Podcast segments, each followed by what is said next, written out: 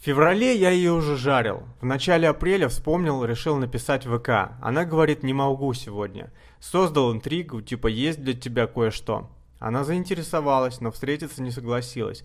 Сказал ей либо сегодня, либо никогда. В ответ услышал «никогда тогда». Прошло две недели, написала сама. Договорились встретиться. Е на встречу я не приехал. Ждала она минут сорок. Потом позвонил я, сказал приезжай ко мне. Она согласилась. Я позвонил другу, позвал его к себе, на МЖМ. Она приехала раньше. Я ее раздел, начал пороть ремнем, потом всунул ей, позвонил друг, сказал, что будет через три минуты.